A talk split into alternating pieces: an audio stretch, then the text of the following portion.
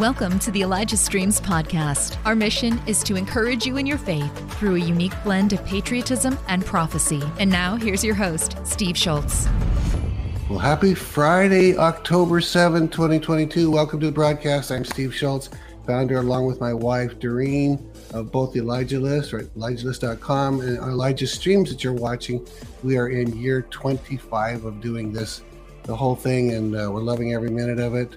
Uh, we're going to bring, eh, we were extremely blessed to have Robin Bullock back on for a second day in a row. It's very, very kind of him to come twice in a week, even. So that's amazing. So I just want, we want to um, just give you an alert about the next American Warriors that is premiering today. After the show, you just go to Rumble, which you're on.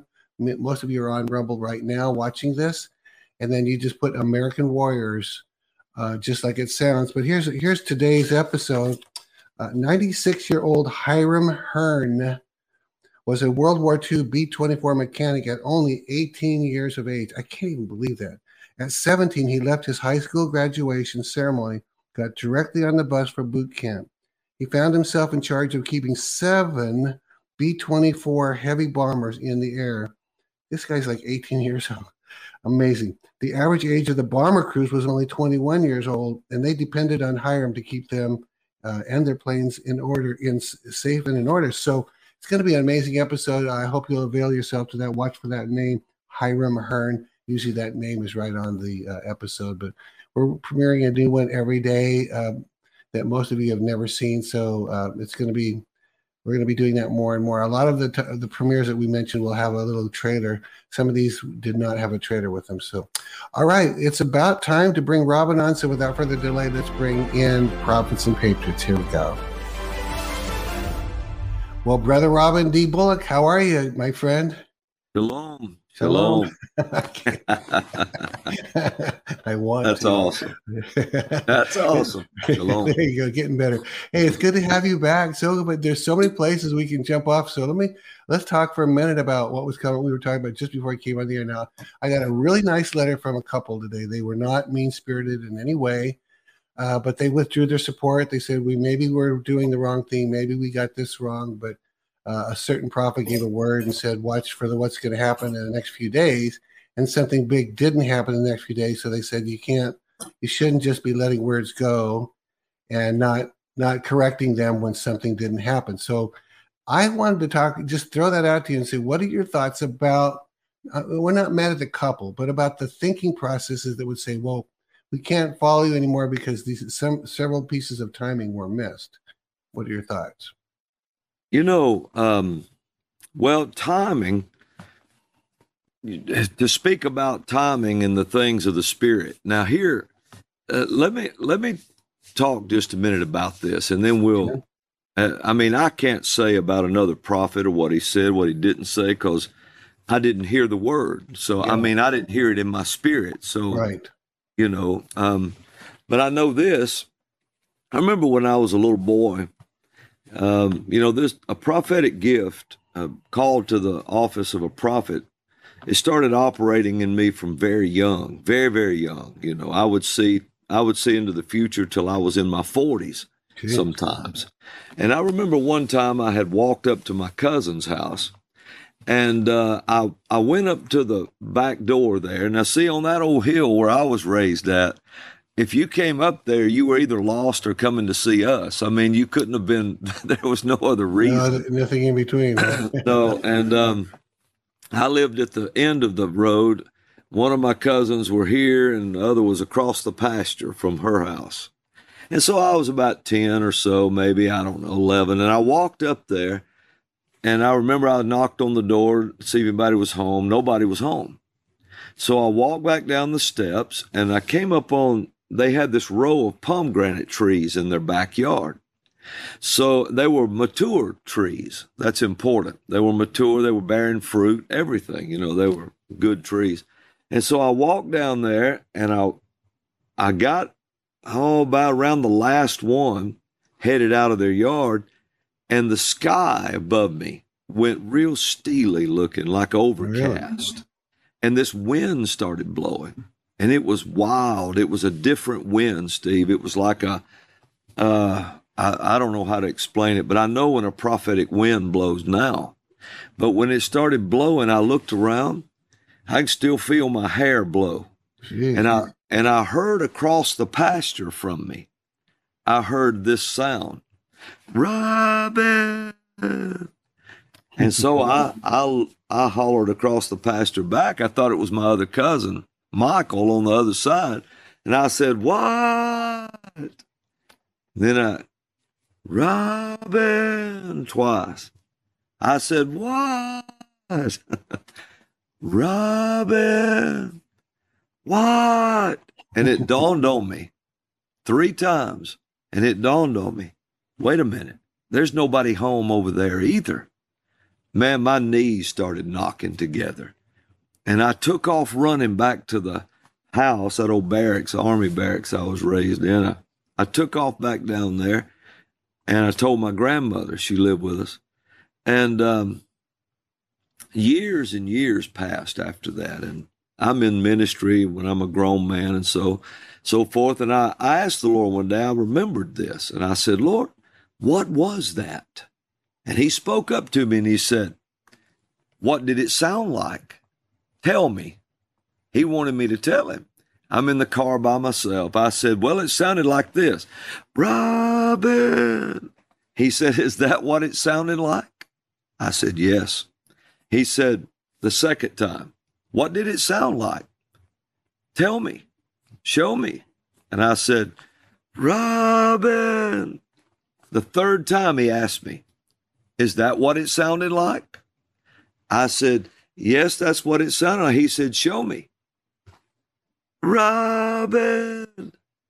And it dawned on me. I said, Lord, that's exactly what it sounded like. I said, That was my voice now as a grown man. Gee. Back then, he said, Yes, I called you from your future in a voice that you would answer, a voice that would be familiar to you. And so, man, and I, now, now we're talking about time. Yeah, and time. time.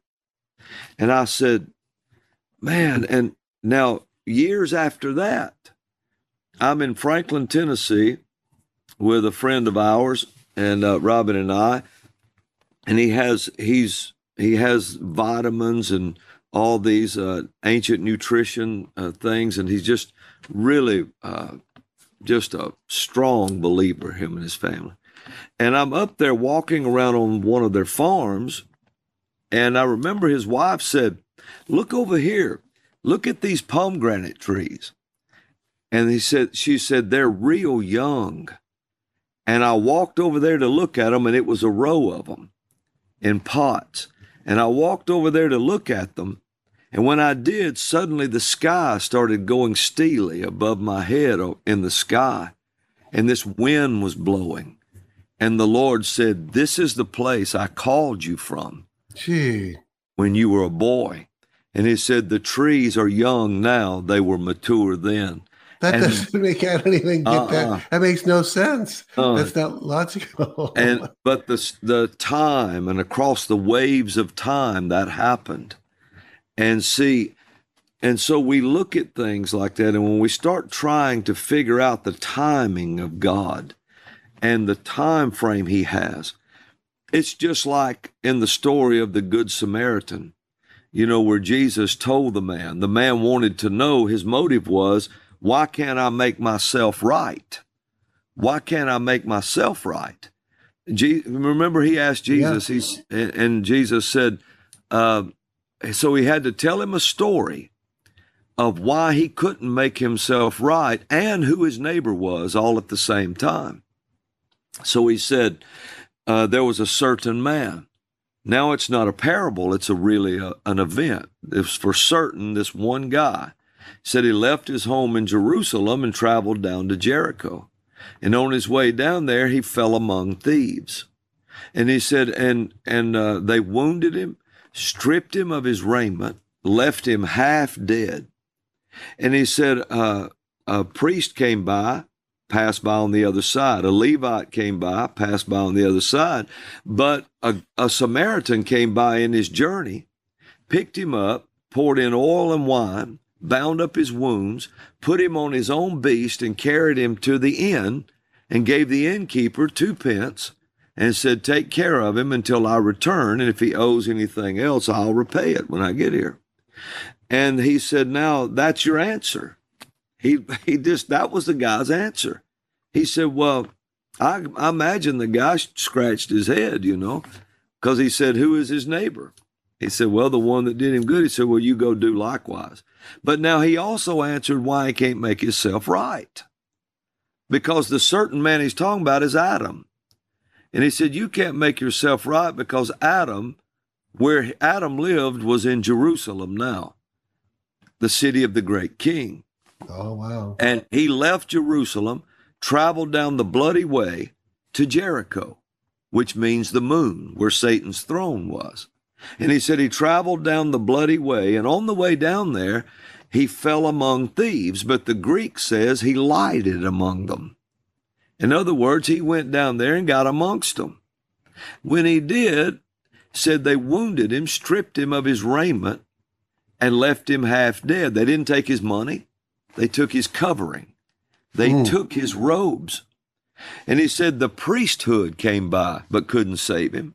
The Levitical law couldn't save him. But a Samaritan in his journey came to him.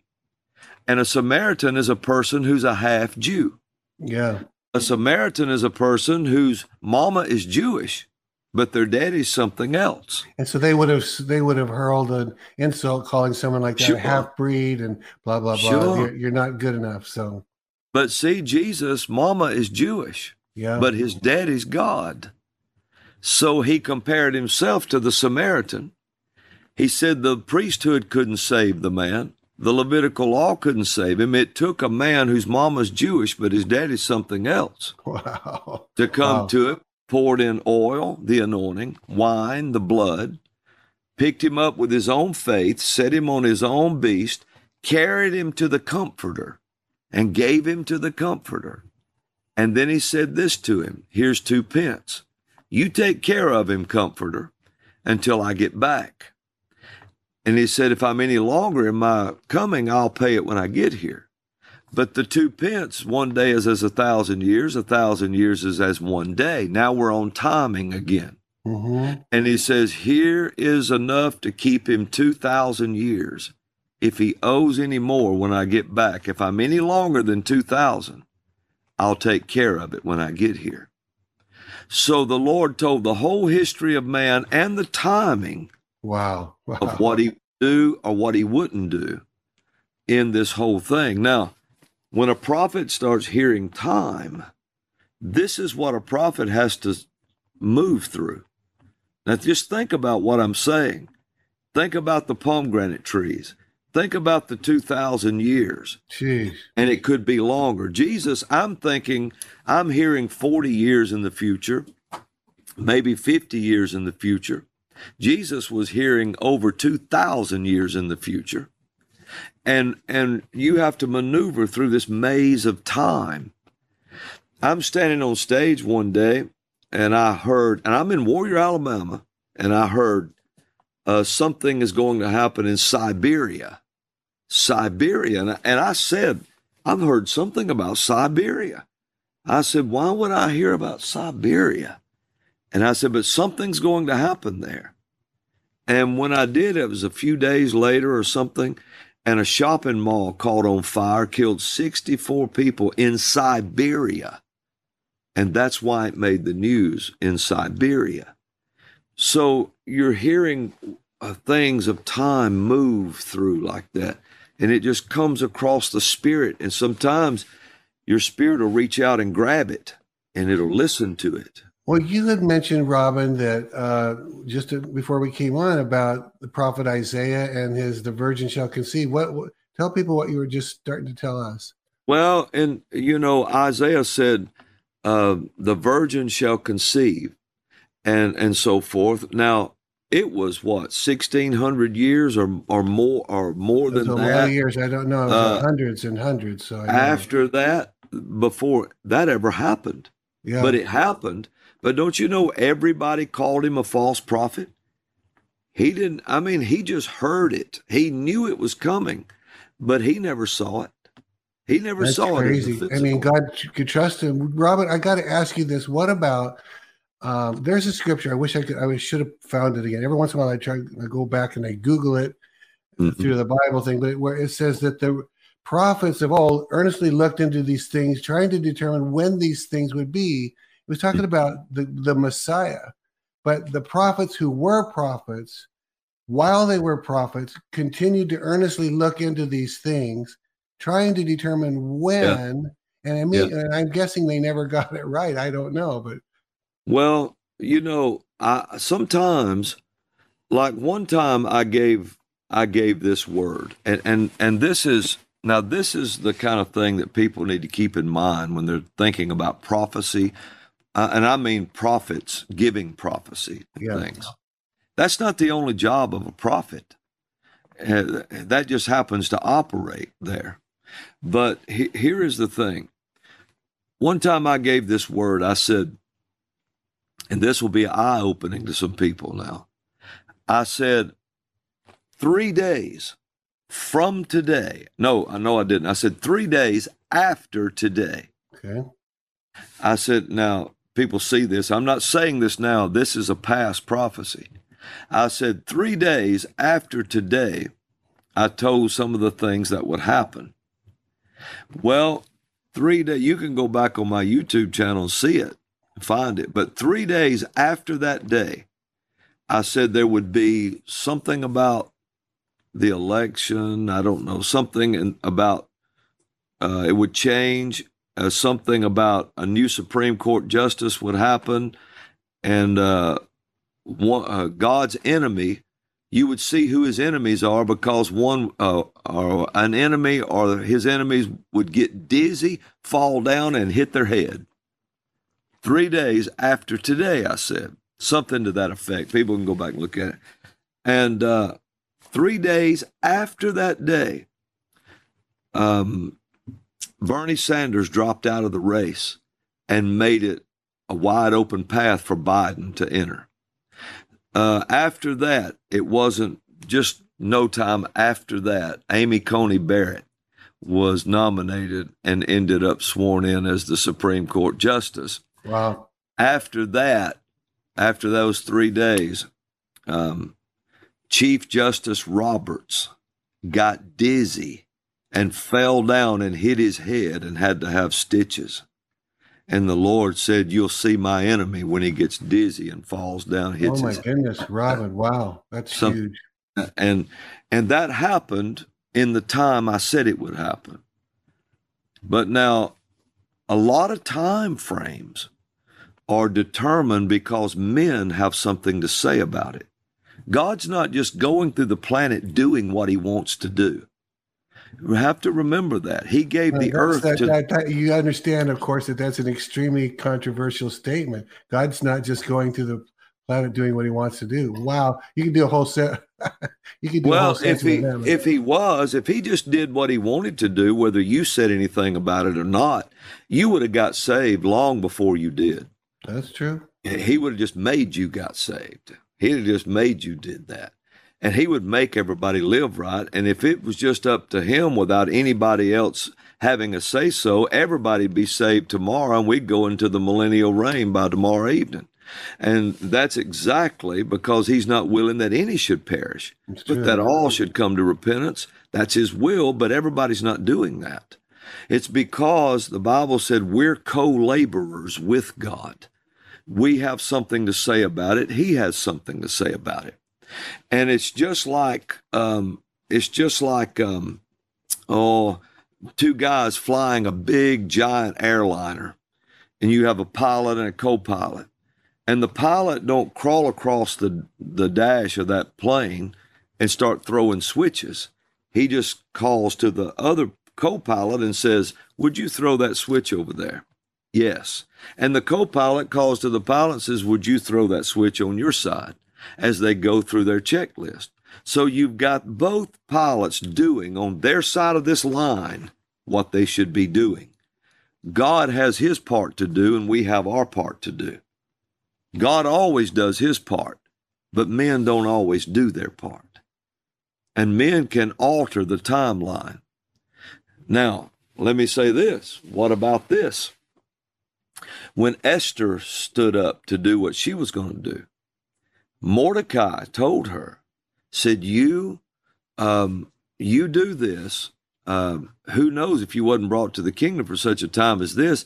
Said, "If you decide to be quiet in this time, he said, God will, there will be deliverance come from somewhere else, another place, but you and your house will not survive. Oh, wow. In other words, it was up to Esther what she was going to do. And men always have a choice. They always have a choice. And people forget that. Like what you're hearing? Help us continue to make Elijah Streams and the Elijah Streams podcast possible. Head to ElijahStreams.com and click the Donate Today button. Now, back to the show. Do you do you have because um, you we we covered a lot of ground in just a few minutes. It's interesting because because it's fun to expand it, but it's also fun to get it all in the crunch thing. To be okay, so somebody gives a word and it says in a few days, make sure you're you listen to the authorities, stay in place if they ask you to, and things. And that word goes out and about and people here some people it falls on on good soil. Some people it says it, does, it falls on rocky soil. Now that's not about the kingdom necessarily. It's a prophetic word. But how, to what degree um, and this can be a catch-all and i don't want i don't want to get caught in this thing of well somebody prayed so that it didn't happen so it wasn't the prophet's fault but sometimes that is the case talk about that for a minute um, uh, you know, I'm not saying that, and men are not infallible, brother. Right. Men miss it. Uh, yeah. We can miss it, and and um, I, am not about being. Uh, I'm not about everybody thinking I'm right. Mm-hmm. I'm a, I, or being right. I want to be accurate. That's I want. Good. I want to be doing doing it right. You know, I mean, I'm not interested in saying, "Look at me, I'm right." I just want to be right. Yeah. That's where I'm at on it. And but see, it's just like that prophecy. I don't know what was said. I don't know how it was said, but you said a key word. It could have been said, far as I know now. I don't know. Remember this. People can yeah. say, Brother Robin said this. I don't even I've never heard it. Yeah. But here's but here's the thing. I don't know if they said this. Be ready to do something if the authorities ask you to. Yeah, even I, if I, I'm sitting here before you, I couldn't put it, if you said, Steve, your life depends on getting this answer right. I wouldn't be able to tell you if Did he said, say, if this happens, yeah. or I, I, wouldn't know. I'd have to go back and find the recording and, and listen if to it. That, that word makes a big difference. Yeah. Because that means you somebody heard something that could go either way depending on what men decide to do. Yeah. And so they say, if this happens, just be ready. I don't know. Yeah. But but I know men can miss it. Sure they can. Yeah. And uh, but also it's just like this. Okay, I'm looking at my, I've got my my authorized King James Bible that I use more than I do any other translation. I use other translations, but this is the one I use the most. Okay, the scripture says, and you can help me quote it and uh, I don't mean to put you on a spot, but just just for for example's sake. But my God shall supply. What does it all say? All your needs, all your needs, according to His riches and glory. Now let's say that again. But my God shall, shall supply, supply, all your needs according to His riches and glory. Now I'm hoping I got that right. Okay. Now see, now see, that's uh, uh, that whole quote was absolutely right, except one thing. Really? You added an S to the word need. That's not in there. Oh. It's a single need. Oh. Supply all your need. You see that? Yeah. Now what a big what a big difference an S makes. Yeah. Because but my God shall supply all your need. Well, so that means to tell me that there's one thing you need to do that's tied to everything else you want. So, what is the need? You know, it's like the guy who ran his car in a ditch going over a, a mountain pass one night in the snow, and I probably people listening know who it happened to. It was a minister of modern day, I think.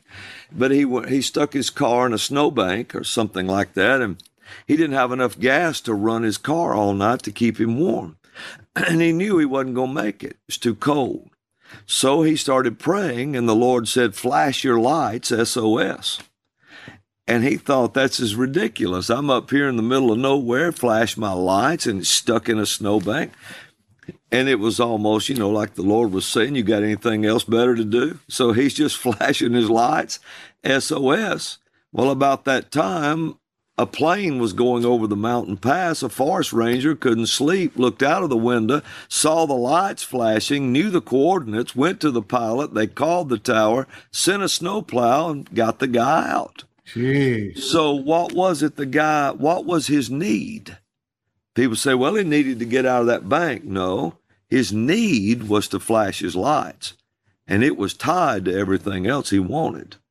Interesting. So, people people can one word can change everything and we have to learn to listen to what god is saying how many times i've i've heard something and went back and listened to it and realized wait a minute he didn't say that not long ago i gave a prophetic word and um, I, I heard it just like this and i said if something don't change Joe Biden, I saw him die of COVID.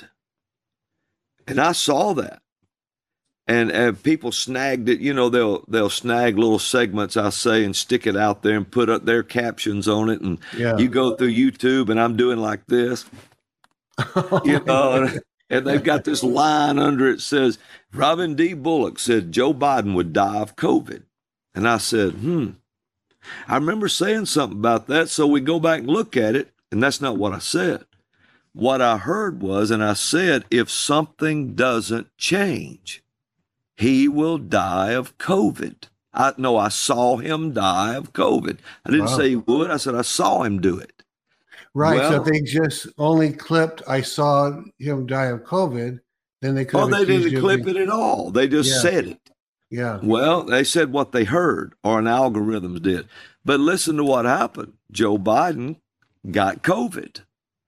He got COVID, but he didn't die. So something changed. That's good. but that's good. what I saw. I saw if something doesn't change, I saw him die of COVID. Because this is what I knew. I, I knew in my spirit they're going to get rid of him. They're going to get rid of Biden. And they cannot let him stay in office. They're going to get rid of him, and they're just deciding whether COVID was going to take him out, whether they're going to pull him out, whether he's going to be impeached. All of this Well, and when you say that, by the way, you're you're saying his own people are going to take him out. Is Oh yeah? Who, whoever's running the nation right now is Yeah. they've already given the word that he he has to go, and so remember this: anytime you hear news channels start talking, and they're all saying this same Same thing, they, thing. they've been given, and that includes Fox. Fox is is the big illusion of freedom of the press. And anytime you they're they're they're given the okay, you can talk about it now. You can talk about it. They're getting ready to move. Well, I said that about COVID and him. Well, people said Robin D. Bullock said Joe Biden would die of COVID. I didn't say that at all. What I said was is if something doesn't change, I saw him die of COVID. I saw it in the spirit. But obviously he got it. That's That hit the news, but he didn't die. So something changed Yeah. somewhere. Yeah, you see how people don't hear every word, Steve. Well, I mean, this is not the example of that the Bible specifically means about good ground, thorny ground, but it's it's a metaphor that works because some people like, for instance, God gifted me when I first heard that there were prophets. This is 1990, 89 or 90. I can't pin it down to which specific year, 89 or 90. I was 35 years old, 34 or something. And a guy, a pastor sat across the lunch with he took me out to lunch he began to talk to me about there's prophets and Bob Jones and this John Paul Jackson and Paul Cain. I said, wait a minute. Are you telling me there's prophets alive, actual prophets today? And Robin, without any exaggeration, I knew in that instant my life would never be the same Yeah. That was that was 30 that was a lot of years ago 35 oh, something and yeah. and but that gift in me also works in that if somebody messes up and they're prophetic or they're prophet i go oh he probably shouldn't have said it like that he might have been a little immature to state the timing or something and my the gift that's in me allows to learn uh, us to continue to learn and grasp and understand. Other people they have the op they don't have that gift and so if they hear a, a, mistake they go well then this is wrong. Well this is a false prophet. So i don't know. I can't claim credit because i was built that way.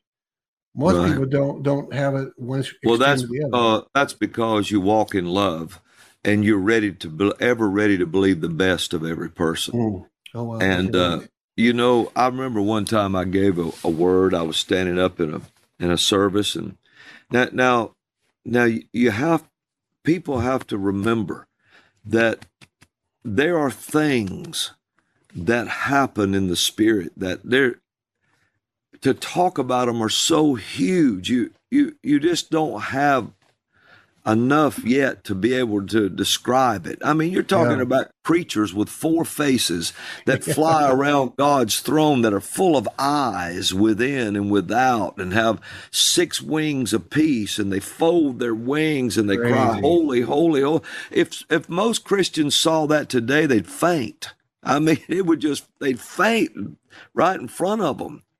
And, um, but yet they're praising God and saying about his greatness. I was up in a service one time, and um, and all at once I'm standing there, Steve. Now this happened, and it's a matter of record. You could watch it on video.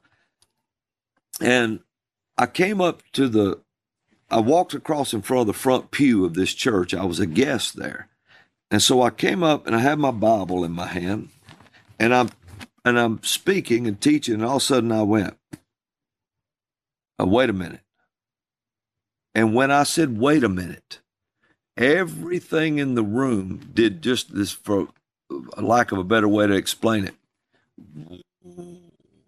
It just slowed down. Everything wow. room. Children instantly went to sleep. They just started going to sleep across the room. When you go back and look at the video, they were filming it on a phone, and suddenly the video started doing like this moving really? out like that. The lights dimmed and everything started moving. And I, I, I don't have time to explain this to everybody, but we moved two hours into the future. We went two hours ahead of time in the future.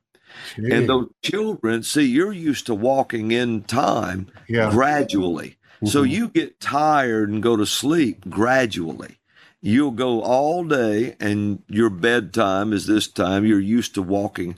But imagine if you went from right now to nine o'clock tonight like that and all the fatigue of the day came at once. How you would feel. And children just started going to sleep. Well we were in the future for a couple hours. We handled things i saw prophetically in the future. And then when we came back I ended up right back in front of the guy in the same spot when time caught back up with us again. And people started waking up. People got everything was back on on track. Now this is God and time. That's amazing. time. Well, I'm in that same church, and um, I said, and I told this. I said, I see this. I see an airplane and a kangaroo and that's all I could see an airplane, and I'd say it, and a kangaroo. And I said, I see this airplane and this kangaroo, and it's traveling, I don't know exactly how I said it, from the east, and then it'll go to the east, and then it'll go across the east or something. And I just kept talking about it. And uh, I said, There's people on it. And I told it again later. I said, There's people on it that's important people, pray for them. No, I said an important person, pray for them.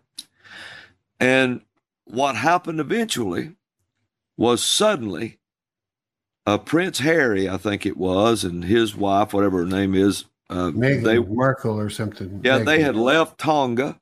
Okay. Came across the east, turned, went back a, around a pattern, a flight pattern. First, they went toward the east, crossed the east, went back. I mean, however I said it, that's what they did. And then this flight came in and it overshot their approach. And he had to pull up that big plane right at the last moment, or, or not, or close to the last moment, and get him back up in the air. It was an overshot approach. And when it did, it was a plane called Qantas Airlines, and oh, there was man. a big kangaroo right on the tail of it. Amazing. And so, so the timing, the directions, everything was right on. Boom, boom, boom, boom.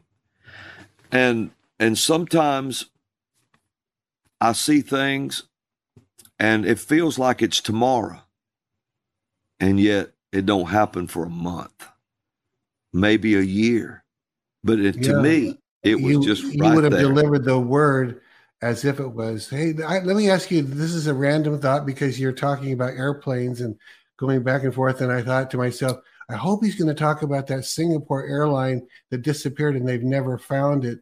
Um, do, what happens that no prophet that we know of ever found out what happened to that plane? I believe, I believe that um, I really believe that that Kim knew where that plane, what happened to that plane. Kim Kim Clement. Yeah, I really think so. I, I'm not I'm not sure what all he said about it, but I know he had a lot to say about it. You talking about that Malaysia yeah, flight? Yeah, Malaysia, right. Um, I'll tell you what I saw one night. Okay. And I said this. I don't know if it's that plane, but I, I don't know that I've ever told this on a program like this. But I saw an airliner full of people and it landed in the water and and it was taken by terrorists and and the details of it are so but I believe we're probably in the timing of knowing all of this now. Now I don't know that, but see here it is timing. Yeah, yeah. If it to me, I see it so vivid that it it's just now. But I believe that we're coming into that timing that this things like that will be uncovered. And I wondered if that's not that plane. I Boy, don't know. That'd be fascinating, wouldn't it? And yeah. uh, but but it was two hundred and something. I remember in my dream it was something that many people on it, and yeah, uh, they were taken off of it. Big plane. Yeah, well, I saw a special on it recently, but that's maybe that's why it's in the back of my head because you're talking about this plane going. I thought, man, I hope well, he's gonna. No, I not long gonna, ago, yeah. I gave that word, and you were talking to me about it. I was standing on stage. Now here's here's timing. I said, okay. I said, um, I'm I'm playing prophetically and singing, and I said, the Lord said, there's going to be somebody will jump out of a plane. I said, they're just going to jump out of a plane. I said, uh, I don't know what all that's about, but they're, you're going to see this. Uh, we got that it. clip. We got that clip. It's a minute long. You, you want us to show that clip? That's, yeah, sure. That's, yeah, go ahead and fine. show that, Emily.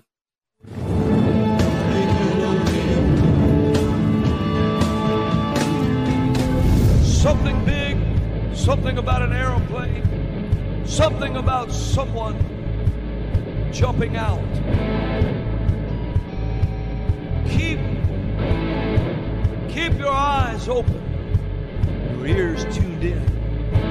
For in the static and the sounds and all of the turmoil going on all around, God is going to turn the page. Back now with dramatic moments playing out as a small plane came in for an emergency landing at Raleigh Durham Airport in North Carolina. Investigators say a 23 year old passenger jumped from the plane and died before the plane made a bumpy landing. The plane's tires collapsed. The plane veered out of control for a time before the pilot managed to bring it to a stop. The pilot had radioed saying he was unable to open the right landing gear. Fortunately, the left landing gear was working properly. The pilot suffered minor injuries. So someone might say, Robin, what was God wasting your time telling you that? What was the purpose? Well, see, you heard what he said. He said, You'll see that about somebody jumping out of a plane. Right, he said, right. and I'm going to turn the page. Yeah. That was a road marker. It was a signpost to let everybody know and said, You'll see this happen and you'll know. And I took it, it was the nation and all this about the elections and all this. He said, I'm going to now turn the page and you'll see that. So something might have happened on that day that was a page turner, if you will. Well, either that or he's about to turn it now. Okay. Because you have to remember, he showed something that random and yeah. told that, and then said, uh, Then I'm going to turn the page. He didn't say when. He said, But you know, this is the time of it when you see this happening. And now he's getting, he's turning the page. See, a lot of prophecies are signposts like that. Um, you know, uh, a lot of prophecies will come out. I gave one about Mexico, you know, and, and the shaking in Mexico. And, and it was the strangest thing. I'm standing on stage and I start playing Spanish sounding music or something. And the next thing you know, I hear this word about Mexico. And, and then the Lord had a word for the leader of Mexico after that and it predicted or didn't predict it told in a prophecy a um, a major earthquake would hit Mexico, and then it did, and so, but the time markers he's speaking to nations now. People need to remember this stuff. Now, that brings us up to this that the Lord impressed me this morning, continuing what we were talking about yesterday. Yeah I hope all the timing things we talked about help it's people. Been very helpful. It helps me. So, but I'm helped. right. well, you know when when a prophet starts walking through time, I'm telling you, Steve, people need to be very, very cautious about how they criticize them, because if you threw somebody into some of the things that they walk through, they would collapse. I mean, you you you you just think about what you're seeing around you. I've seen things and heard things that you think, dear God, what am I looking at here? You know, people got all, uh, they, they listen to Kat tell wild things. They think, they think this is so wild. Uh, Jello Mountain or something like that. Right. They don't even realize that when the Red Sea parted, it stood up and turned into Jello on both it sides. Con- it had to congeal, didn't it? Otherwise, yeah, otherwise well, it says it did. Yeah. Oh, does it say it? Yeah, it says it congealed in its depths, and oh, so wow. it's it stood up in Jello. So if he can make the Red Sea Jello, why would you think that's not there? You know, and I remember one time I stepped over into a place. I came out of I came out of there and I walked out of the room and I'm looking at Robin and I'm looking at my kids and our Krista was there anyway, and I said, I've been somewhere. Really? And you don't ask to go, you're just there. And I said, you know, I've been in, in heaven more than once and saw throne rooms. He always shows me throne rooms. And I, I'm looking and I, I, I, I didn't even know whether to tell it. And I said, I saw this big valley it was a huge valley. It was beautiful, lush, green, big, tall trees. There was like fog coming up out of this oh, valley. Wow. Yeah, it was, beautiful. and I'm just looking at it. I don't even think I was standing on the ground. I was just in the air somewhere looking at it.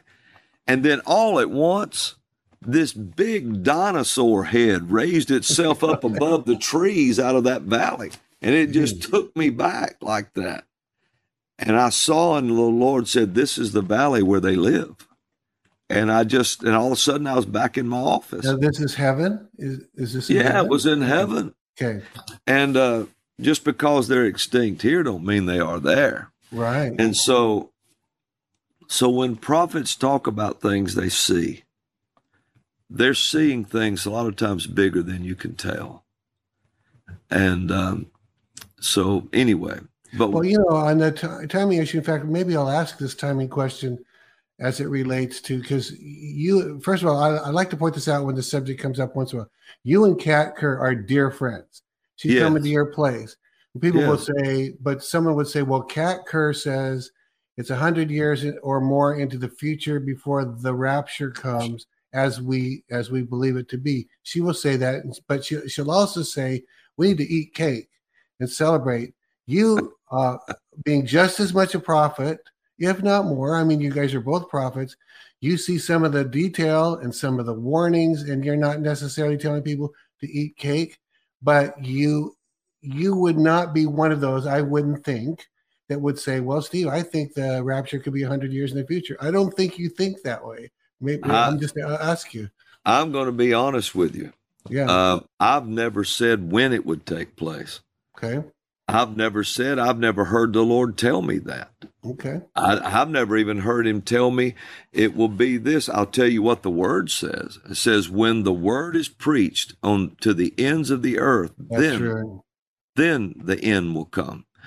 Uh, but the thing I, I do, and I do say celebrate yeah. because we're going to win this. See, this is the time of the victorious church.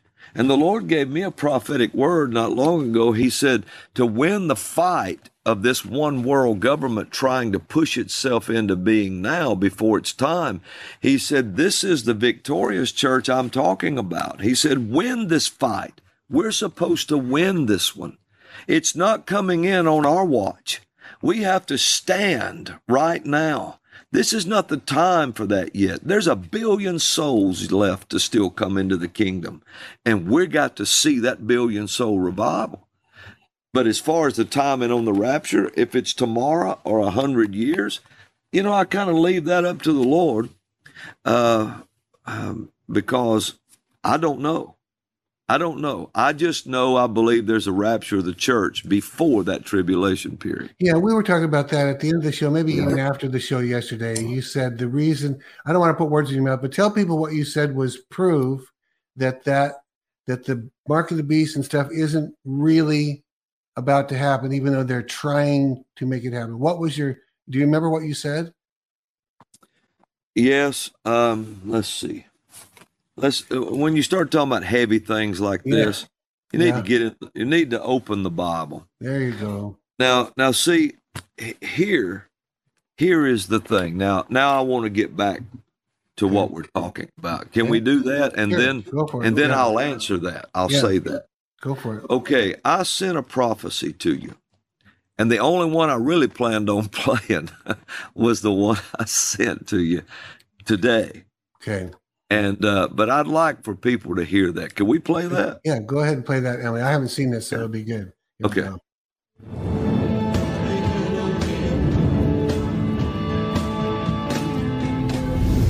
Today is a day that's different. This is what the Lord says to me. That today is a transition day. It's a transition day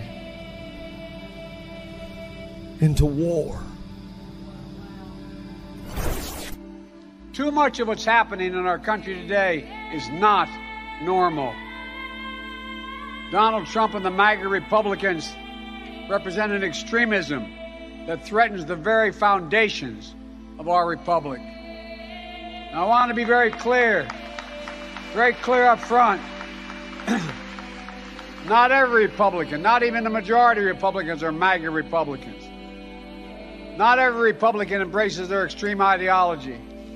I know because I've been able to work with these mainstream Republicans. But there's no question that the Republican Party today is dominated, driven, and intimidated by Donald Trump and the MAGA Republicans. And that is a threat to this country. These are hard things. And here, in my view, is what is true. MAGA Republicans do not respect the Constitution. They do not believe in the rule of law. They do not recognize the will of the people. You must gather your courage and know your God is with you now. He will not fail you. No matter what's around you, no matter what comes, no matter what goes, he will prosper you. He is going to do for you. You will see on the other side of this thing, you will have one testimony after another how you thrived, how you built new homes, how you had new things, how you went new places, how you did all of these things while the world groped in darkness. Yes, I'll tell them that. I, should I do that now? Now, you're not God.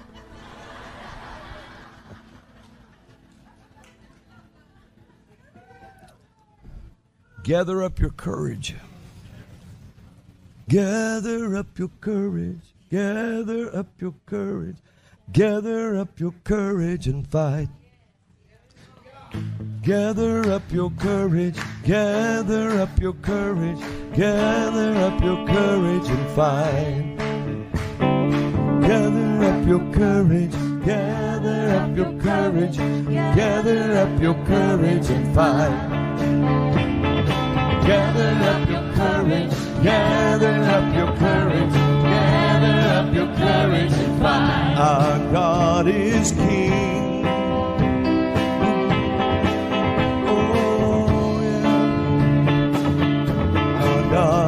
Is King. Oh, we'll do it one more time. Come on, say it. Gather up your Help Elijah Streams continue to reach people around the world. All donations go toward making Elijah Streams and the Elijah Streams podcast possible. Visit ElijahStreams.com and click the Donate Today button to become a partner today. Wow. See, we entered into a transition period of war, and you heard that jackal declare war on us. Yeah, when he he came out like he did, he it was like some bad movie, Steve, where he comes out and he says, all of you that are labeled MAGA, all of you that are labeled this, anyone that supported Donald Trump, you're a threat to the U.S. Constitution. And he he he put just like Hitler, he stood two soldiers behind him, threatening us with the military. And he's do and and I heard we're transitioning into war, and it was so heavy on me that day that I was weeping when I said it. And then he came out with that. I had no idea that was going to happen, see.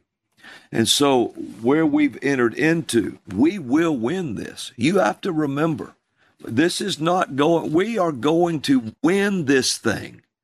But there's going to be a fight to sit around and say you're not going to have a fight and say, well, God is in control. You know, He's just in control, whether we like it or not. You're in trouble before you start because God wasn't even in control of you till you gave him control of you. Hmm. He he he wasn't in control of all these terrible things that happened in the world. Men did that. Men did that. And so the church has got to gather up their courage now and just get their hands. Remember yesterday we talked about one revelation after another and we talked about it coming down to the sword of the spirit. Remember Mhm. that? Yeah. And uh, and and I said it's going to take the word of faith, the sword of the spirit, the prophetic, the prophets, and they're going to have to come together so we can grip this massive blade. We're going to have to do this. Now the Lord told me something, and I think this ties in with this.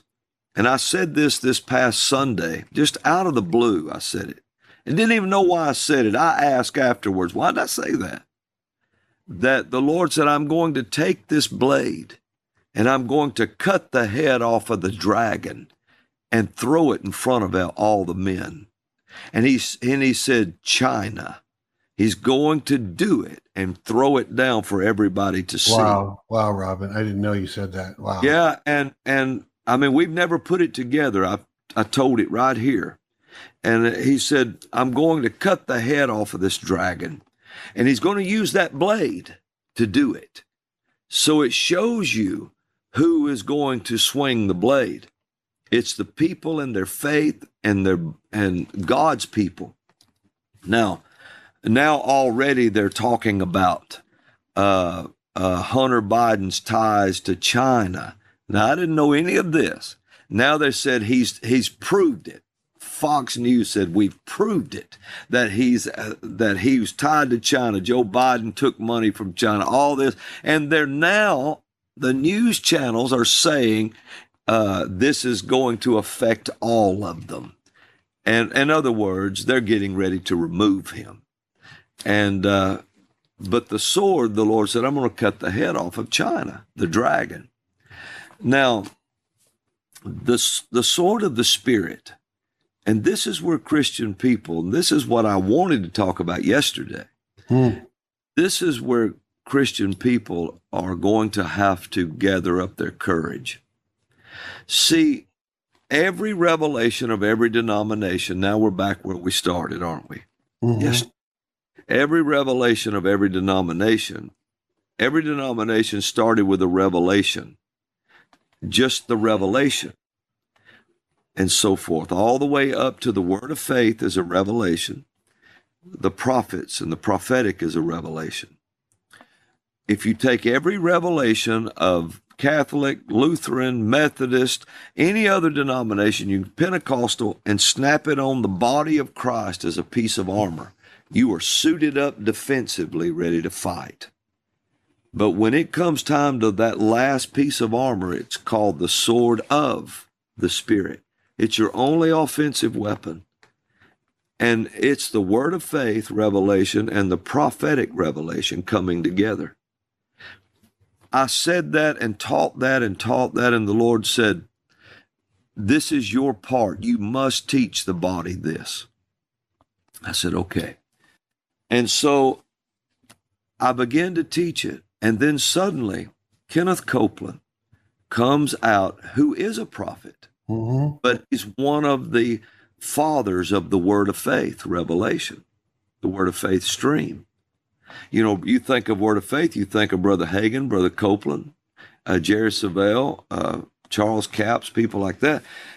Brother Copeland, but he is a prophet. And so Brother Hagin was a prophet. And so he start he starts this network called Victory. And he brings especially a program called Flashpoint. Mm-hmm. Right. And on Flashpoint, it's a word of faith based news panel. But then he started bringing prophets on. I love it. He brought Kat on. Yeah. And Kat parted people's hair the night she was on, brother. yeah, she did. I mean, listen, I was coming back from Washington. I was coming back from up in there. It's parked at a rest area. And Robin called me and said, You got to see this. You got to see this. It was the first night's prophets had come on. and and all the men were sitting kind of quiet and tiptoeing around. And Kat took her fist and hit the top of that table.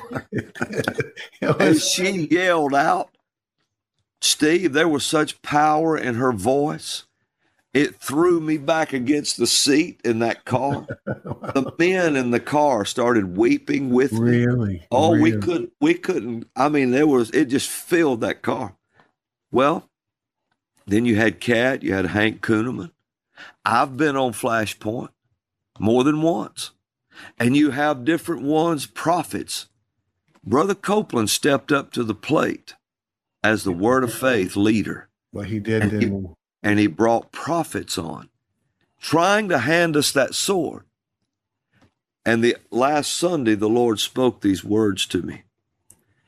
He said, the word of faith has stepped up to the plate and brought prophets on the scene. And then he showed me Moses coming down off the mountain with the Ten Commandments. He said, Now it's time for the prophets to come down off the mountain with the word in their hand. Wow. He said, The wow. word of faith came on and brought the prophets. Now it's time for the prophets to bring the word and do their part. See, the prophets are not doing it. They're prophesying all kinds of things without this in their hand. Mm. Wow. They're not, they're not, they're, they're not using the word of faith. They're just prophesying. And can you think of just a quick example? What do you mean they're not using it what would they be doing with not this? everybody now not Yeah. everybody i'm not talking about every prophet Right. But where what is that the correction that's you're clearly bringing a correction. Where does that correction what would it look like to someone who's not doing it? Maybe there's a prophet now who's gifted as a prophet and they're not using this. What would it look like? Okay the only way i know to tell you is this Yeah. See, see, when you bring up the word of faith, and and watch this, people have geared themselves so. If you bring up Kenneth Copeland's name, the body of Christ, uh, you can watch the chat. Boom, boom, boom, boom. We hate him. We don't like him. He's no good. He's this. He's and when you say why, why don't you like him? Well, he taught us how to prosper. Really? Now that's why you don't like him? You you would rather someone taught you how to be in poverty? Well, he taught us how to take the word of God, put it in our hearts, say it out of our mouth, and we just don't like him because he's got an airplane. Really? Well, okay. And, and then they just go on and on. And all it is is trying to keep the word of faith out of the hands of the people where they can grip the blade. See, the word of faith, the prophetic is so heavy. It's heavy, Steve. It's when you can give one prophetic word and it could crush a man's life forever. They never recover. Or you could give a prophetic word and it builds someone up and they never can be torn down again. Wow. Yeah. It carries that kind of weight when it comes from from God through his people. But see, the word, the letter without the spirit, without the prophetic will kill because it's so legalistic, it'll just cut somebody down. It's rigid, it will never give, it never changes. But the prophetic without the word is a flake. It just drifts off somewhere and drifts out and and and I see people, you know, people we, we want to do deliverance. We want to do deliverance. We want to do deliverance. I don't but they do it without the word. And so and then if you ask some people because let me tell you why. And I know I'm I'm walking on touchy ground here. That's okay. We're, we're- I'm giving you the floor, so I feel like But- you're in a you're in a real vein of the spirit, if I could put it that way. So just yeah, go for it. What, if we don't embrace the last two pieces of armor, we have no weapon to fight with. See, when you give a prophetic word, God is this this book is not subject to anything. Everything's subject to this. This is not subject to anything. You cannot say, well, my prophetic words are uh, now the written word, uh, it didn't agree with my prophetic word, so my prophetic word is right. No, I'm not, I, I, that's not true. If it disagrees with this word, your prophetic word's wrong. You've missed it somewhere because uh, there's a lot of voices in the wind, but God wrote his down where you couldn't misunderstand it Mm. And it will flow in here. And so what you what what you have to do is like this. Okay, if I was to say this, all right, uh, people say, "Thus saith the Lord, there is coming an earthquake, and it will kill. It's going to do this this much. It's going to do this and this." Uh, God is going to show his power and correct that. Well, now now we have a problem hmm because God doesn't kill people. He's not willing that any should perish. So we already know the will of God is not to kill somebody. Um, it's like this, okay? Watch this. Well, the Lord took I remember a friend of mine died years and years ago. It was a tragic accident. And I went in and prayed for him in this room, and he was in a coma and so forth. Well, when he died and I came out of the room, he died later, but I came out of the room, was walking through the the family, and the family said, uh, Well, see, the Lord had a reason for that. He he knew that by him dying, these people over here would get saved. At his death would cause them to turn to the Lord and get saved. I used to believe that. Just so you, had, I admit Yeah. that before I knew you, I would have said that at Sure. times, but now I And don't I- say that. Yeah. And I said, uh, I said, really? I said, I thought it. I thought Jesus died for that. I thought he died so they'd get saved. I didn't know it took Jesus and him to die. Wow. I didn't know Jesus hung on one side of the cross and he hung on the other side. I said, I had no idea it took both of them. Nobody had an answer for that. Yeah, but I know when this tragedy happened, these people turned to the Lord.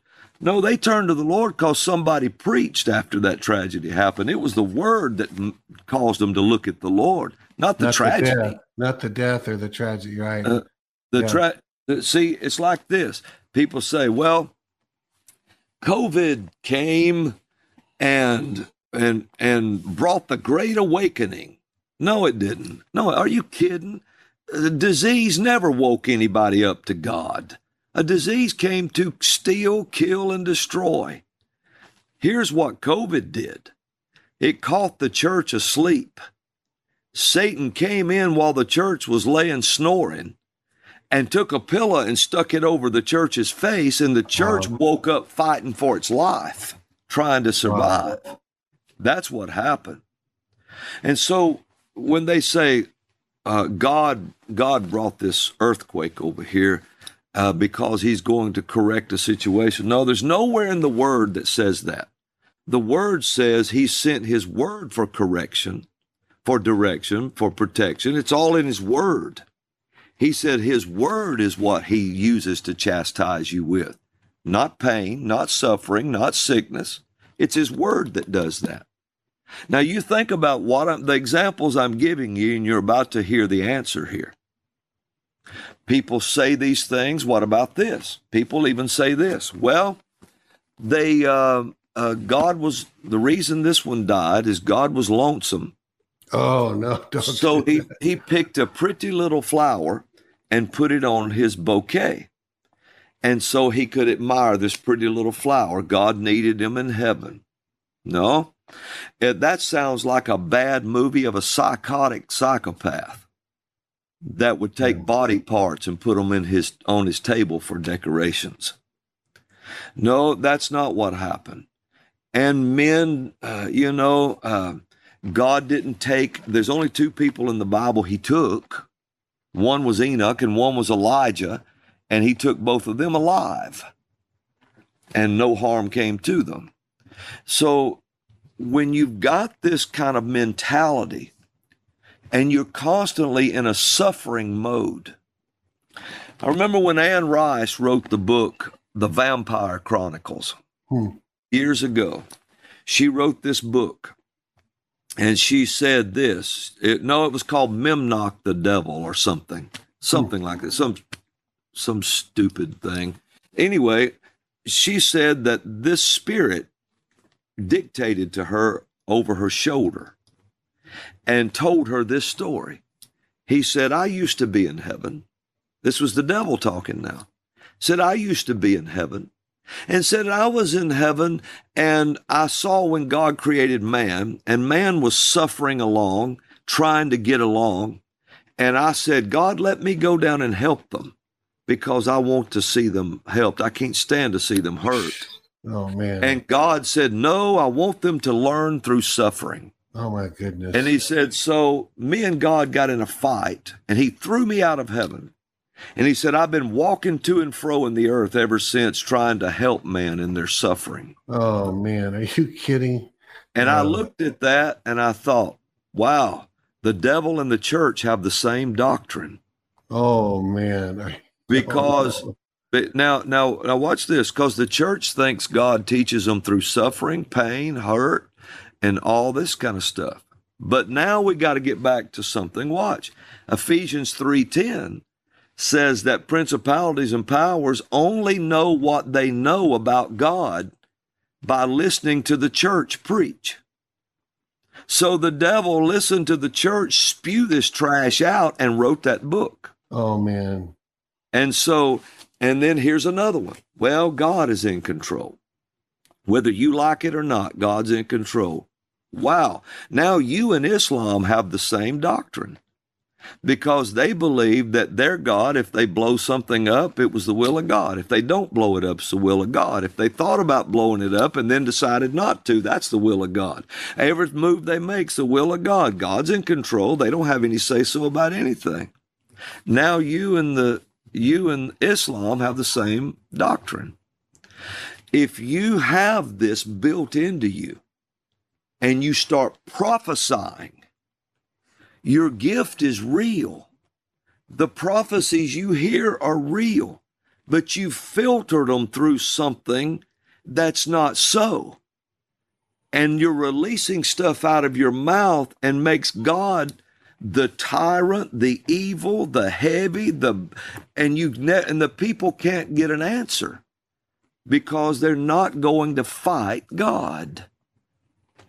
And so it's a only the word of faith will build a solid enough foundation for you to rest your prophecies on.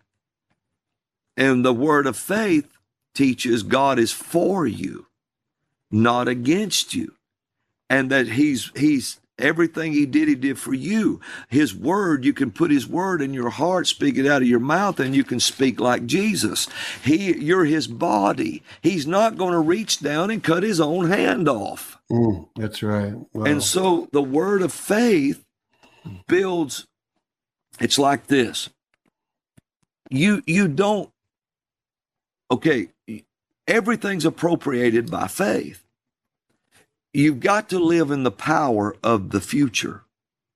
But only faith will reach into the future and pull it back into the now, where you can actually live from the place of perfection. See, tomorrow's perfect. There's no sin in tomorrow because you haven't gotten there yet to mess it up. So your tomorrow is perfect. That's the only place in your life where there's no sin. So your faith, faith can reach into tomorrow and pull that perfection back into today, and you can walk in moments of perfection and get healed, get delivered, prosper, everything. But if all you believe is this suffering nonsense, mm. and you think that's the will of God, your prophecies are going to can- contain the same things and you'll start prophesying doom, gloom, destruction, no hope. And so you have to, Hebrews says this it says that we understand that through faith, God framed the worlds. So you have to have the word of faith and the move of the Spirit together in order to grip this blade and be able to successfully cut the enemy down with it. And this is where we are in time. Joe Biden declared war on on uh, all of us, and he he might as well have said Steve Shultz and Robin mm-hmm. D. Bullock. Mm-hmm. He might as well have said that, and a majority of who's listening. And the Lord says this: Here, here's the blade. Fight back. Here's the blade and we reach out with a prophet's hand and it starts to fall. We reach out with a word of faith hand and it's weak, it's heavy. But if we reach out with them together, suddenly that blade is light and it's easy to move. So people should listen to two messages on the word of faith to every one message of the prophetic because the prophetic is so heavy it better have this foundation to set itself on. But a lot of people, they down the word of faith, but then a lot of the word of faith down the prophets. Yeah. And and back and forth it goes. Well, that's with the brilliance of uh, Kenneth Copeland and Flashpoint setting that up. But Gene Bailey heads that up, I think, and does a great job. Yeah, and I, I would just say this too, because there will be people that end up on Flashpoint but they don't all have the same prophetic viewpoint. Uh, but still, there's a there's a camaraderie. So, there's a there's a unity. yeah, and it's something about about Brother Copeland, Steve. He's not afraid of that. Yeah, it, it just don't scare him. I mean, it don't it don't it just don't trouble him if they come on there and don't exactly he knows that it's going to take the sword of the spirit to win this thing and i don't know i've never talked to him about that but i'm just telling you from a prophet's viewpoint we must start feeding on words word of faith messages while we listen to messages in the prophetic and I really believe that's why the Lord gave me that book. God is absolutely good because it answers the questions, at least in my thinking. And the other day I saw it like this that it's the revelation to me that that sword is tempered in, that you dip it into that oh, message really and pull good. it out, and it makes your blade, you can see where both are correct and how it sits together. Thanks for listening. The Elijah Streams podcast is made possible by donations like yours. To become a partner, go to ElijahStreams.com and click the donate today button. That's really good because, you know, the people, we don't understand the chemical and the metallics and all of the alchemy and stuff. But yeah, when you do the certain thing and dip it in a certain temperature and oil, it makes the blade stronger than it would otherwise be. Yeah, that's you know, right. makes it subject to the opposite. Temperature mm-hmm. and all of that stuff. It's a, that's a tempered thing. It makes it stronger. That's a really see, good metaphor. And there. see, it's never been the world on when they read the book. God is absolutely good. It it's really never been the world that gave me any flack about that. They look at it. Yeah, I'm laughing because of how how truth it is that so much of our anguish mm-hmm. comes from within.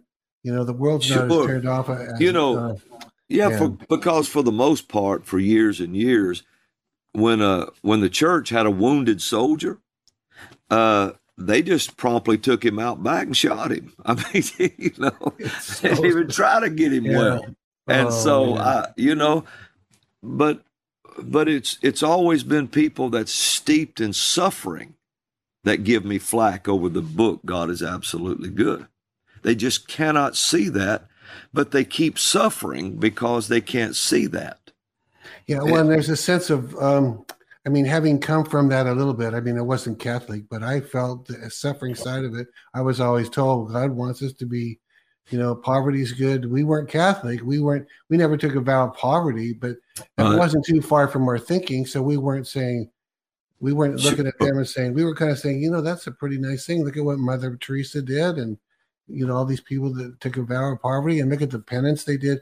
But uh yeah that's that's you know god now see i start i'm catching myself. Watch i watch what i was about to say. I was about to say god let that go on for generations.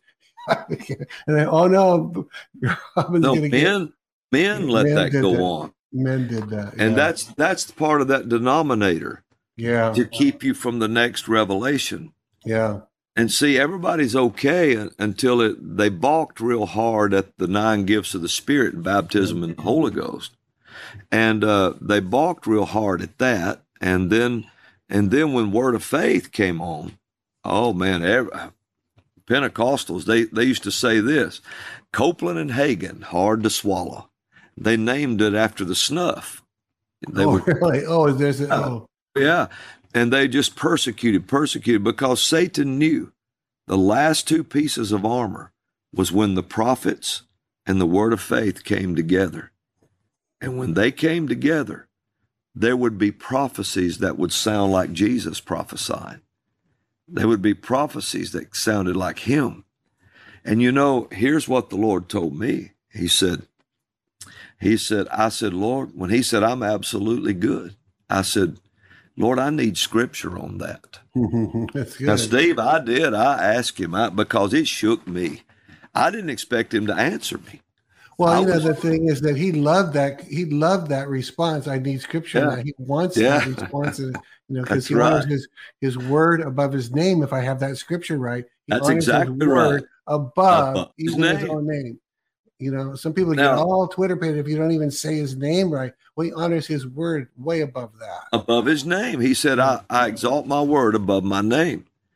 And it shows you where all the power comes from. Because in the beginning, the Word was with God. The Word was God. The same was in the beginning with God. All things were made by Him. Now he's tying the Word as a Him. He tells you the Word is actually a person, which is Jesus. And so this is God in written form. And so I said, Lord, I need I need scripture on this. I need scripture on this. He didn't say, Why? That's enough that I told you that, boy. You don't need scripture on that.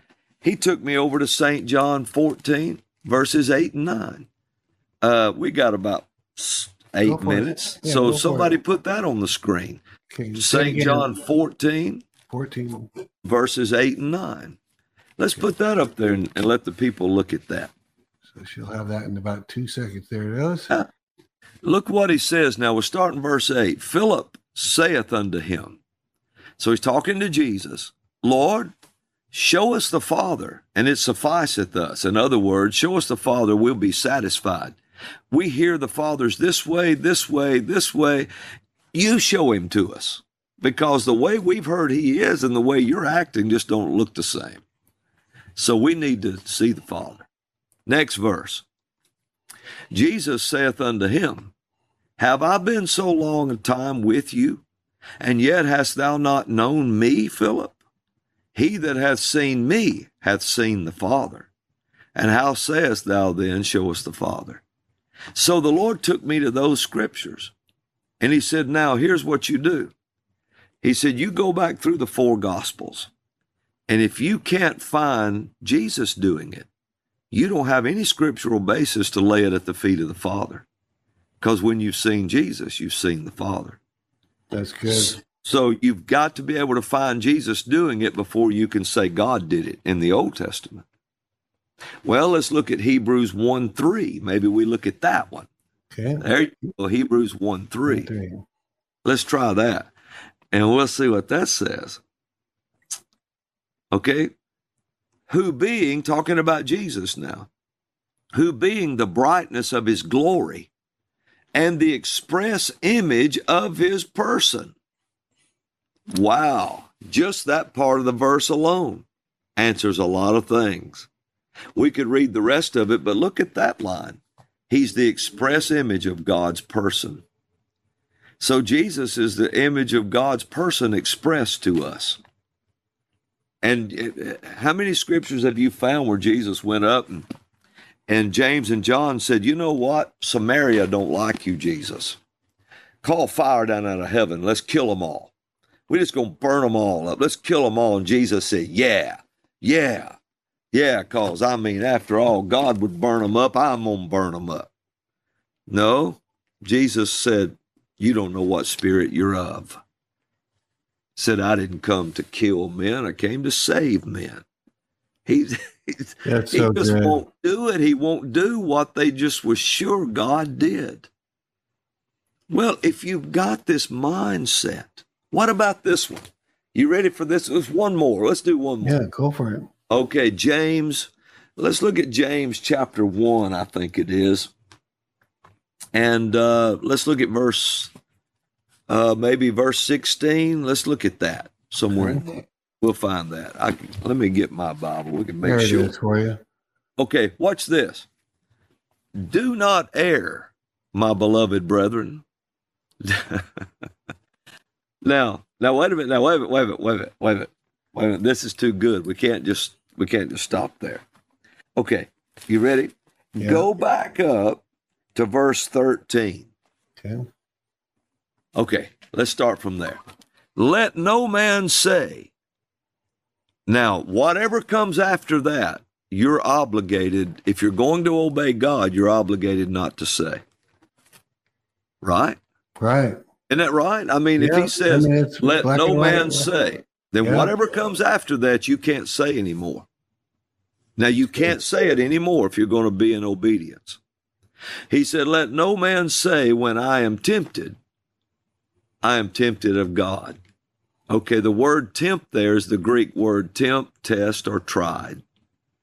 So he said, Let no man say when I'm tested, or tried, or tempted, that I'm tempted, tested, or tried of God. For God cannot be tempted, tested, or tried with evil. Neither tempt, test, or tries he any man. So now you can't say that anymore. Nobody can say after reading that, God is testing me. He said, Well, what is, you know what the word evil means there? Anything that's not as it should be. That's what it means. So now, if anything's not as it should be, you can never say again, God tested you with that. Well, I'm guessing you would say, if someone were to say, Robin, well, I feel like I passed a test by God today. Is that really? Anathema? Well, yeah. let's see where the test comes from. Let's yeah. go to the next verse. Okay. But every man is tempted, tested, or tried when he's drawn away of his own lust and enticed. He said that's where your test and trial's coming from. Your own lust. yeah. oh, yeah. oh, we don't want to hear that. Oh, we don't want to hear that. and then watch what he says. Just come on down, verse 15. Then when lust is conceived, desiring wrong things, desiring, it brings forth sin. And when sin's finished, it brings forth death. So, well, he tested him, he died, he must not have passed the test. Yeah. Then, verse 16, James tells you something. Do not get in error, my beloved brethren. He said, Don't get in this error of saying this. Next verse. Every good and every perfect gift is from above and cometh down from the Father of lights, with whom is no variableness, neither shadow of turning. Now, you you read those, yeah. you're either going to rebel or you're going to hold to what you believe is right and lift it above this word. Now, Steve, that's what I'm talking about. A prophet's gift can be absolutely so on, so powerful that it just blows the hair back on somebody. But without the word, it's subject to error. It'll become subject to your feelings. It'll become subject to your your lust that you're being drawn off with. You may get angry at somebody. See, that's why you'll hear me say, I can't prophesy in anger. I can't hate somebody and prophesy. No. I can't prophesy against the jackal, Joe Biden, and hating him. I can't do that. If I do, I'm my lust is pulling me off. I'm going to get in error somewhere. And before you know it, I'm just calling him names. So you have to have the word to set your prophecies on. Now, the word of faith has stepped up to the plate and brought us on their sets. The prophets are going to have to do the same. Be like Moses and come down off the mountain with the word in their hand and say, I'm coming down here with the word. I'm a prophet and I have the word. Do you see what I'm talking about? I do. I do. You know, and yeah. that thing, um, I just ask this one clarification too, because our language has to change. And because we change things, like I, it probably hasn't been that long ago where I said, I feel like I passed the test today. Uh, and I didn't mean any malice by it. I didn't mean God was them. Oh. I just felt like it was kind of, but could I have said, I feel like what happened today was pleasing to God? Yeah. I mean, I, I, I, I made the right choice when Satan came to yeah, destroy. Yeah. So that's language that'll express the heart without getting an error. Well, see, the Bible says that that uh, it's your faith that the enemy tests. Yeah. He comes against your faith. God don't come against your faith.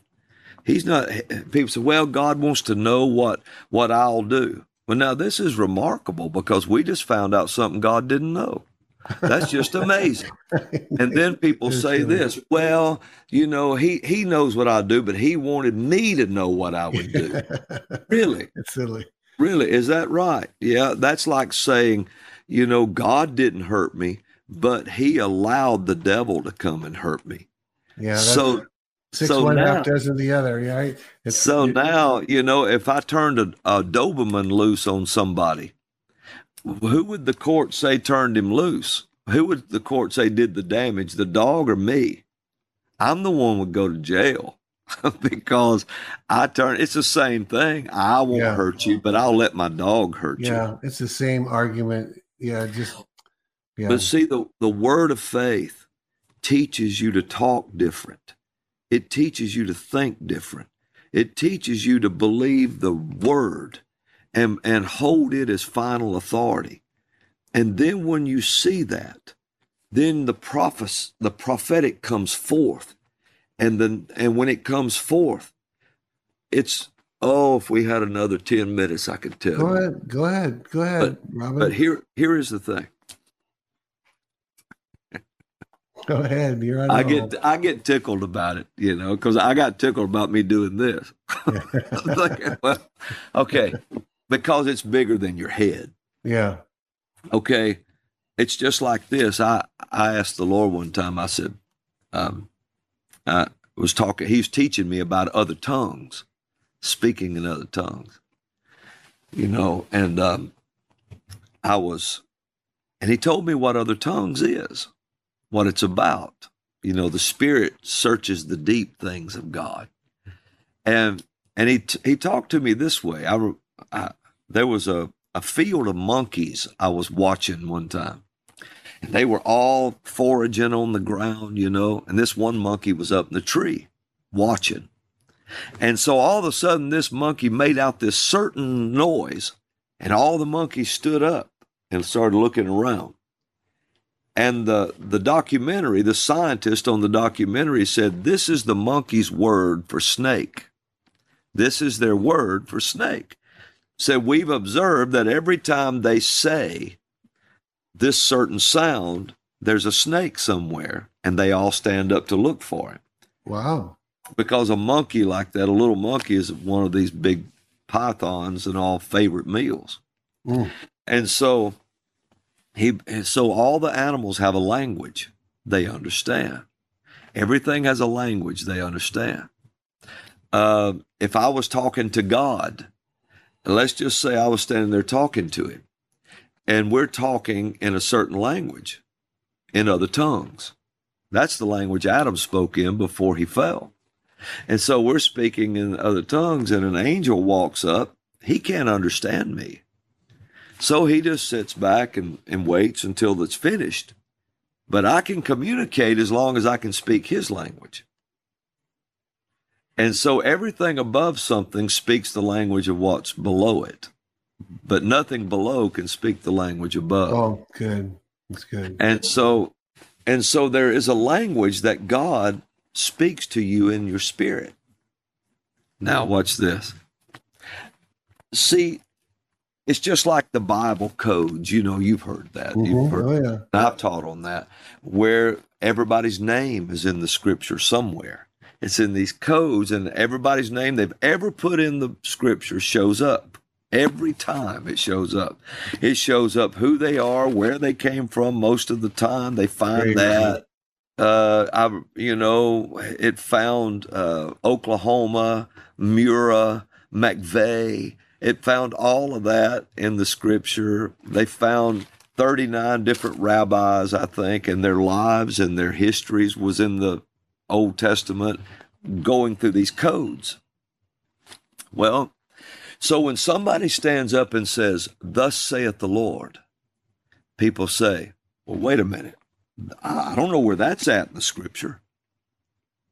You know, Timothy Dixon said one day, he said, The Lord told me it's going to rain fish. It's Oh, gonna I remember that. fish. Yeah.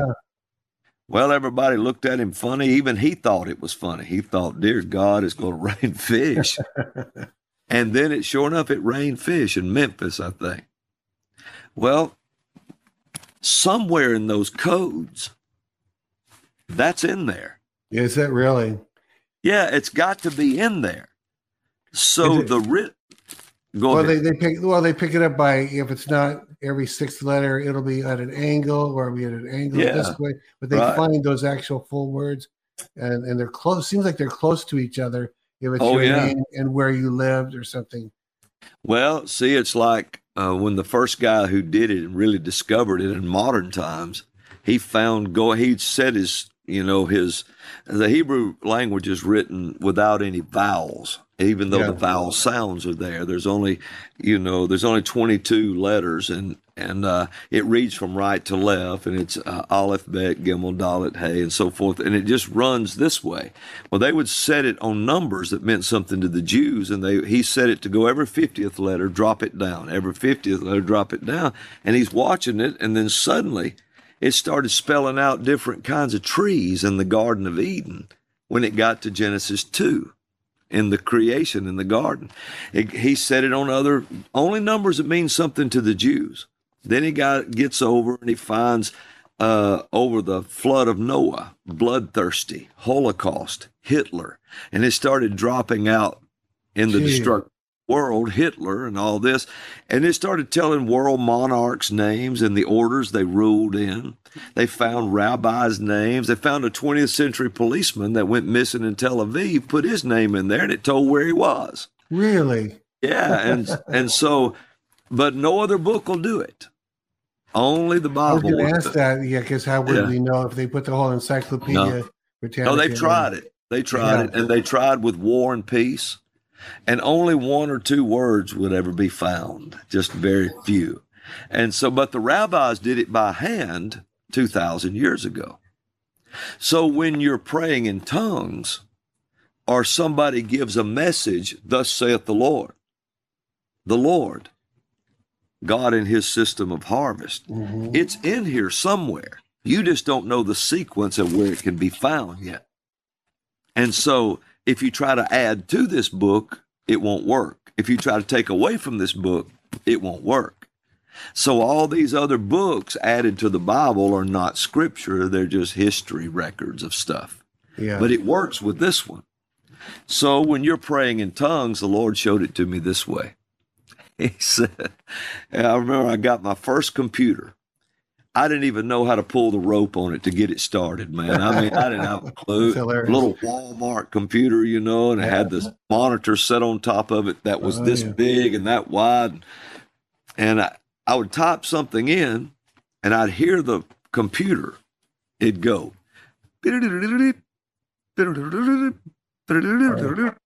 And the hourglass would come up and it would say thinking thinking, yeah. thinking. And then after a while, it would show the answer.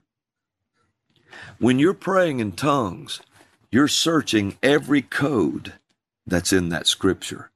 Your spirit, by the Holy Ghost, is going through every single code in there the deep things hidden in the mind of God. And you'll pray in tongues. And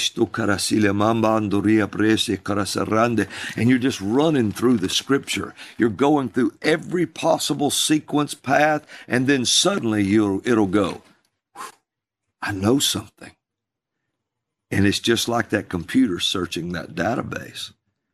So you must take the written word, feed on it understand it, eat it. That's Listen good. to faith people who teach the very substance God used to create it all with and feed on that. And then when you start studying the prophetic, suddenly your thinking is in line with God's. The power He's trying to move through you is in line with God. And when you give the word, man, it'll shake nations around you and so that's what I'm what I'm trying to get across. That's a man. Hallelujah. Hallelujah. Well, thank you, Robin. Wow, very, very. You know, never enough time, but that was really good, really good. We won't try try not to have you wait so long to come back now. You know, don't wait. Don't make us wait too long. I really enjoy being on this program, Steve. I mean, it's I get so a lot. Fun. You give me so much freedom, and oh, and uh, the viewers are just top notch. I mean, they, they really are, are, not they? I they mean, are. Probably man. have similar viewers. Oh, yeah, our partners now. Yeah, our partners are just absolutely over the top. I mean, yeah. they're eleventh hour partners. They are they are my family. Yeah, uh, yeah. I don't know. There's probably a lot of them watching right no, now. I mean, we yeah, and we see it the same way. It's like they're such loyal, oh devoted. Oh they're patriots.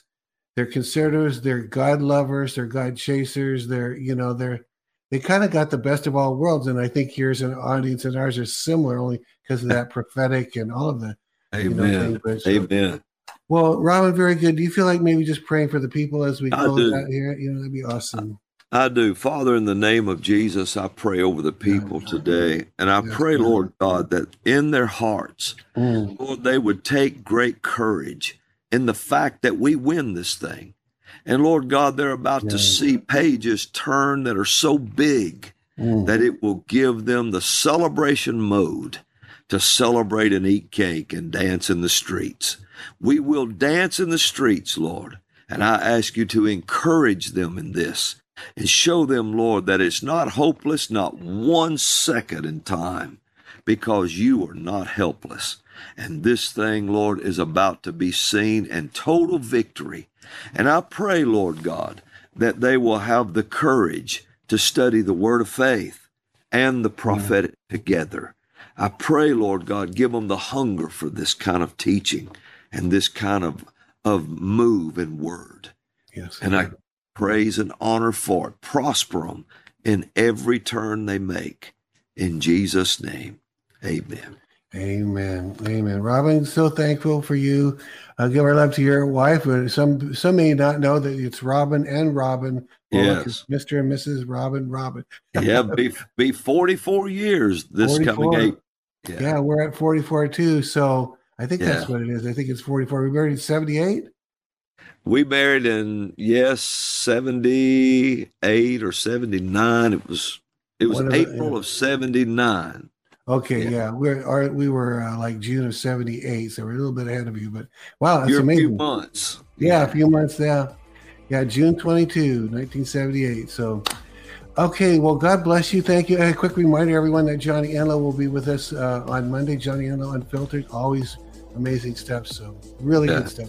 We love you all, all of our viewers. We thank you and thank you for your support. At the end of this, uh, as we sign off, there's a little slide that tells you how you can donate. We appreciate that very much. All right, everybody, have a great day. Thank you, Robin. Great weekend too. See y'all later. Shalom. Okay. Shalom. Bye bye.